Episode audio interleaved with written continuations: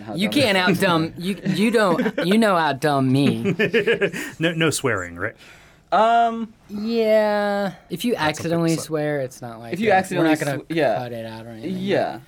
It's fine if you do. I just you guys have your you guys have your policy. I just want to make sure I match the tone. We that don't have a policy. I just, I pretty much just follow Pete, and Pete has a hard time saying. He tends like, not to- Crap. Yeah. Yeah. Clean as a Saying crap. Oh my. Oh my stars and garters.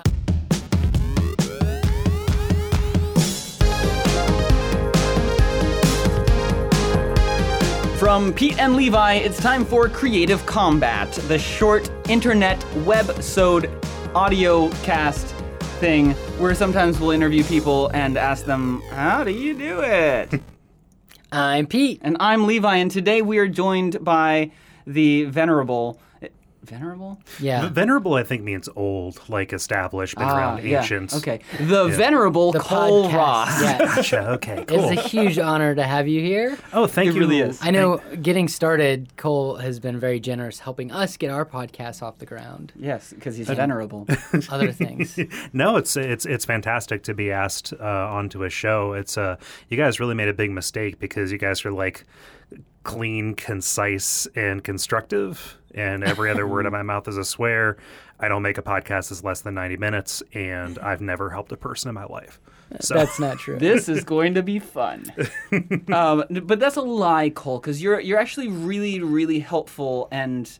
Uh, you, so you you and I work together, Cole, Yes. at the same company, and you have a very creative position here, where you get to come up with concepts, write new things, brainstorm with big thought leaders in the tech industry and in the medical industry and the financial industry and just Yeah. all the industries in all of the verticals and all of the startups and all of the worlds and you get to tell stories. And it's, that's like it's so hard to do and you do it day in and day out. And then really well too. you also run a very successful um, podcast network. syndicate um, and then who knows what else you do uh, uh, you write a lot too so How many I- podcasts do you have now? uh, we have eight podcasts on the network. I am involved in six of them, and we have four more in development. Oh my Well, gosh. dang. Yeah. Yeah. So, ta- um, so what I would love to hear from you, first of all, is just kind of give us a rundown, like what what does your creative landscape look like, and then um, I mean we've got questions on how, but yeah, I'd, I'd just love to hear from you, like what Yeah. what do you have your hands in right now? Well, you pretty much laid it all out, actually. So we've got the uh, you know the day job um, where we both work, um, and then when I leave that, I'm pretty much working full time on uh, podcasts over at duckfeed.tv. Not to be Nope, No, the, the link is in the show notes. yes, yes, Uh, making making shows primarily about uh, about video games Mm-hmm. um, and uh, different uh, forms of culture and things like that. Um, and that's pretty much the the the two, the two sides of it. Um, if you want to put them into broad categories. Sorry, I, di- I didn't mean to interrupt, but also you're running a, a really successful Patreon, and Yes. you're also running like a community of listeners. Like you're, I, I've seen you just take really great care of your listeners and really be engaged, and that is that is a full time job in itself. Yeah, So, definitely, it's and it's it's one that that that I'm lucky to have. Mm-hmm. And thinking about like, oh, you know, how how do you do it? Where you know where does the drive come from or whatever? We're very fortunate to have this, you know. Uh, community of some number of hundreds of people, a lot of the some number of thousands that, wow. that that listen, Yeah. who really bolster us and support us and provide great feedback and support and things like that. So, being in close touch with them, like yeah, it's in a way that is like a you know create creativity, but also feel like it's you, you know we owe it to them yeah. because they take care of us. So that's that's interesting. I want to I want to follow that thread a little bit. Do you feel like there's a certain level of uh, maybe obligation isn't the right word, but uh, that little bit of pressure to know that there's an audience on the other side of that curtain, and when the curtain comes up, you need to perform. That keeps that momentum going for you creatively. Not really. It's uh so obligation isn't the isn't the right word. Even when our audience was was was, was smaller, there was still that drive to you know to meet the schedule. uh, on one of our shows, uh, Watch Out for Fireballs, we've only ever missed one episode. Wow. Um, and that's over the course of the five years that it's been running. And that's because I got into a car accident. That's And a pretty good reason, Cole. That's uh, no But one can fault you for Not that. only that, like watch out for fireballs is like one to two hours, even more sometimes. And We just put out one that was three and a half. I, I know, and and you guys, you guys do a lot of research, and you do, you basically play through a video game Mm-hmm. and do research around it. So it's not like a show up and talk style podcast. It is, It is it, you know instead of reading Wikipedia, Mm-hmm. I'll just look up the episode on like Super Metroid and be like, all right, Yeah. Cole's got me here, and, And not, yeah, listen to it. oh, we- absolutely. I do the same thing, but not to mention the the creative writing that you do Mm-hmm. on the front end of of, of your shows. Yeah, you do skits where around you it. write the Yeah. the It's skits. huge. Yeah, well, so- I, I share I share those duties with with Gary Butterfield, the uh, one one of the partners in the network. Yeah. But I mean, like all, of that goes go, goes into it. But back back to that point, like, does it feel like an obligation? You know, does it feel like something? You know, just where the kind of the the, the drive or the locus of control comes from outside? Not really, because it's kind of been the same from the start. And there are complicating factors, right? Like we've taken and we've turned it into a, a business. You know, we have the we have the Patreon Right. side of it, and that that changed the nature of the actual work very little.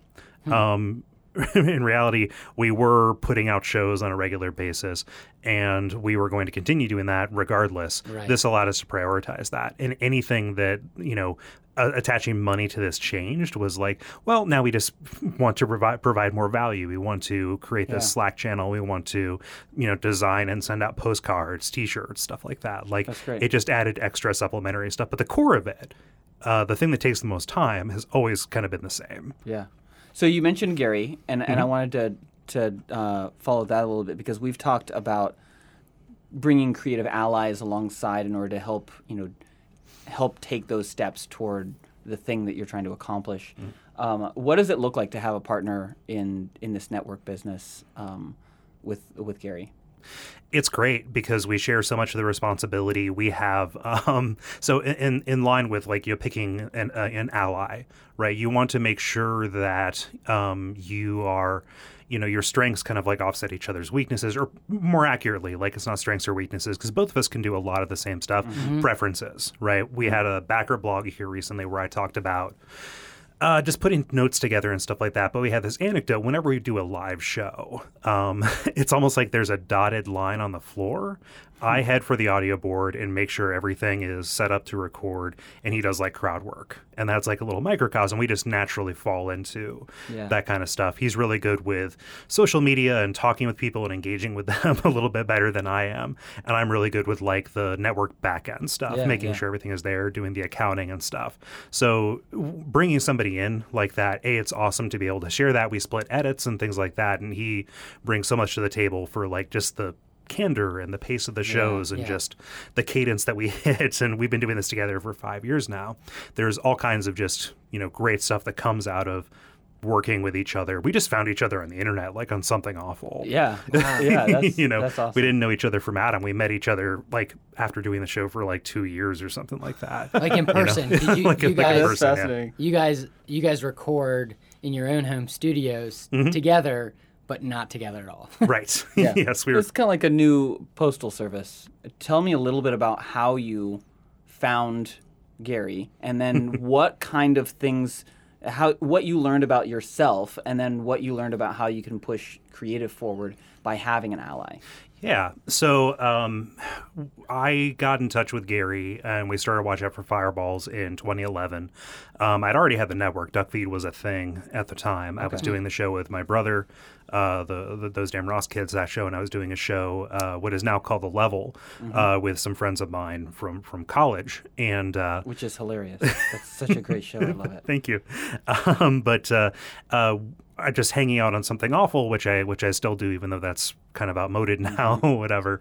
Uh, there was a th- there was a, a podcast workshop thread, and just both of our work stuck out to each other.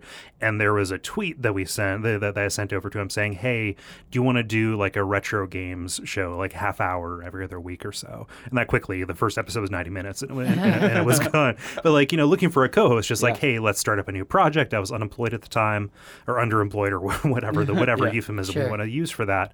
Um, you know, just looking for something else to do, looking for a co-host, and then as that grew bigger, we divided responsibilities. And what's been great about that is, you know, Gary Gary's a huge part of it, but you know, everybody you know, from the guys at the level to um, Brayton, Nick, the guys who are on like Teenage Dirtbags or Check It Out Comrade, everybody kind of like pitches in. It is a huge group effort. Yeah. Um, and we even get like community people to, you know, step up to guest Yeah. on shows, to uh, help us put art together and things. Like they're very involved. And so we've put together, uh, for lack of a uh, less douchey word, kind of this tribe around, you know, just this common this common goal of, you know, playing games closely and talking about them, hopefully in a funny way. That's cool. Yeah, yeah, and it, the way that you approach it, I feel, is really creative too. Um, and it, so, tell me a little bit about some of the overlap that you have on what we'll call your day job and your night job, your your uh, your night talker job. Um, Yes. Yeah. So, what parts of those things overlap? Do you feel like? It's a pretty they they, they share a, a lot of a skill set because a lot of it is a, is about listening and paying attention, um, looking at things closely, and then just scrambling on the fly to find some kind of connection that isn't you know apparent. That's one, two, three levels deep. Um, and it doesn't matter if that is, you know, the lore of the Silent Hill series or if it's something to do with like cloud computing or AI. Um, and I'd be lying if I said that when I'm on the phone with people or when I'm, you know, in a meeting, leading, trying to be, you know, try, trying to get people to move forward, trying to get ideas out of people, there is that notion of being a host, of being a performer, you know, being somebody who is conducting this, not in a manipulative way. It makes me sound like a terrible person, but um, of, you know, trying to just trying to keep things moving forward, Yeah. unlike what I'm doing with this sentence right now, um, in order I know to how you feel. in order to just get something out of it. Yeah. And so, you know, I whether it's sitting down and writing a script, and you know, a lot of what we do with script writing is less like a creative endeavor and more of like engineering, trying to take a bunch of different factors and get them all to work together correctly. Um, and then put a put, put a layer over top of it that's you know engaging, funny, things like that. A lot of that really goes back to, and I take that home to putting together outlines. I take that Yeah. to, you know, solving problems on the fly with community kind of stuff. You know, if somebody is angry with us, well, it's just like a client being angry. Yeah. right. Yeah. Yeah. So what what is the what is the one thing that's really like in this past year that you felt like has really helped you uh, move forward? Like what's really working right now for you? What's really working is this shift that has kind of happened in my mind, and and this is specifically in relation to the the podcast stuff, to to duckfeed.tv, Yeah. duck.tv.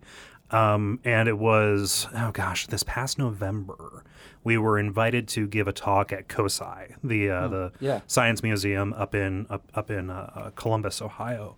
Uh, at the Ohio Game Developers Expo, they, they they wanted us to go there and talk about the Dark Souls series. One of our shows, Bonfire Side Chat, is about you know like Yeah. area by area the Dark Souls series.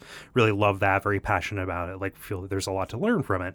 And a fan was on the board. I think is like the president of the of the organization that puts that together. Asked us to go up there, and so you know putting Cool. together this hour long presentation, doing a Q and A, meeting a lot of people.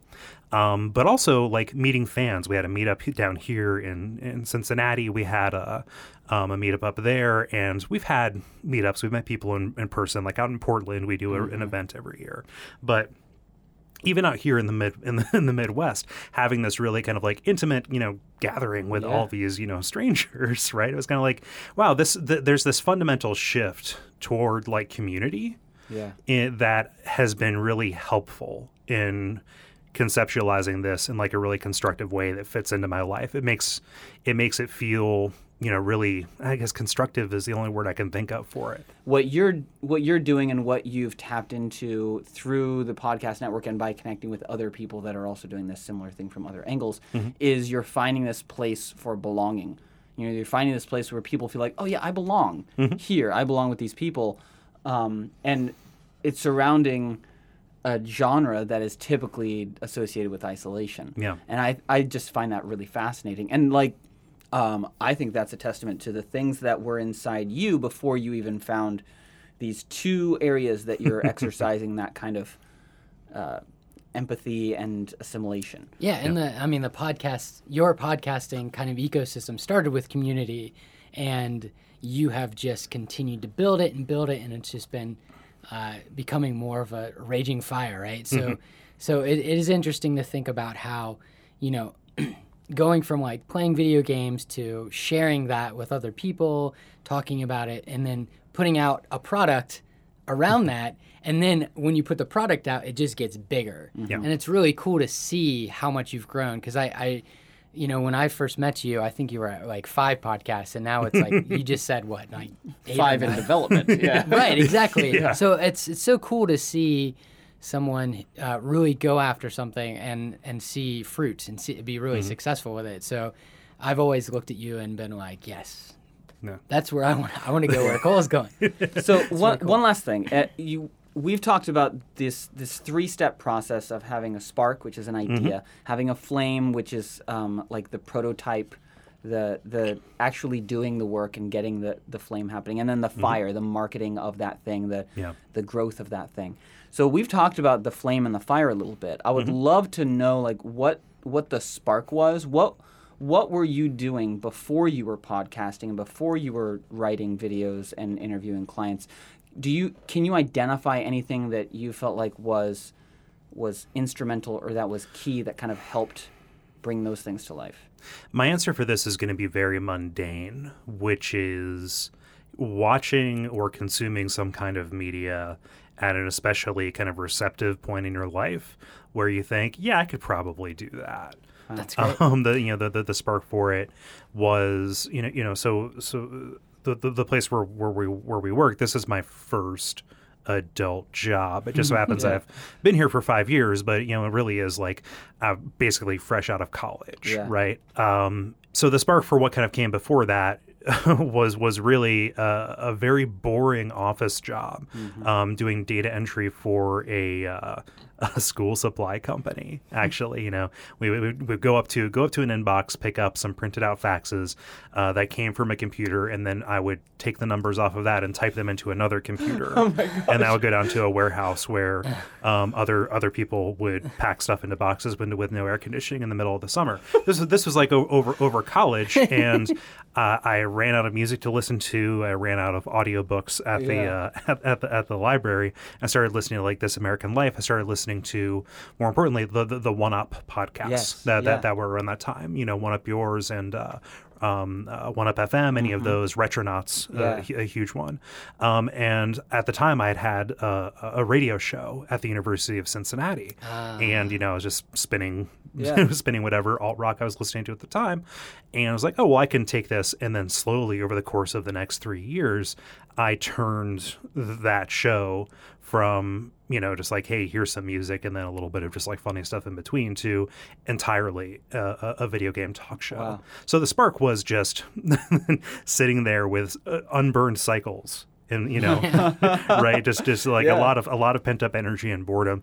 Listening to something else thinking you know like not just like i've got something to say or whatever because you know everybody has something to say but like i am in a position to where i can just keep working at this and 10 not yeah coming up on coming up on 10 years later it's uh you know it, it it has grown so that that initial spark was just the friction against the circumstances Yeah. So, okay, for those of you listening that are saying, "Oh, well, I consume media all the time, and I'm listening to, to stuff, and I'm watching movies," the jump, though, the the real leap that you need to take is one of belief and practice that you can do that also. Mm-hmm. That, that like you oh yeah, this thing I'm listening to, this thing I'm watching, I can do that, and then do it. Mm-hmm. You know, you have to. You can't just hold the match in in between your fingers. You need to strike it on something. you need to do the work to actually try and make that that spark into a into a flame. You definitely need to you definitely need to start, but the biggest thing and what I when people ask us about about this, it's just keep, you keep doing it. Yeah. Like Yeah. The, the the motivation isn't the fear of disappointing people, which tr- trust me, anxiety is my engine. Um, it, it it is when you finish one, you can't you can't be sad, you can't rest, you can't do anything because the next one's like coming up down the line. You're probably already working on it. Yeah. So just like If you're me, you're probably already late. Yes. consistent yeah, yeah consistency is key yeah, Yeah. it's like mm-hmm.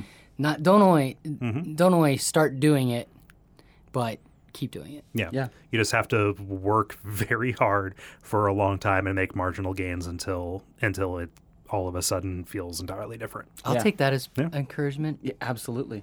So, if you want to keep up with Cole and check out all of the cool shows that he is working on along with his cohorts at duckfeed.tv, the links are in the show notes. You can also find all the work that we've done, including the three shows about the spark, the flame, the fire, at creativecombat.blackfriday. Of course, we would love to hear from you. Oh, and our other website, thebestpodcastintheworld.com.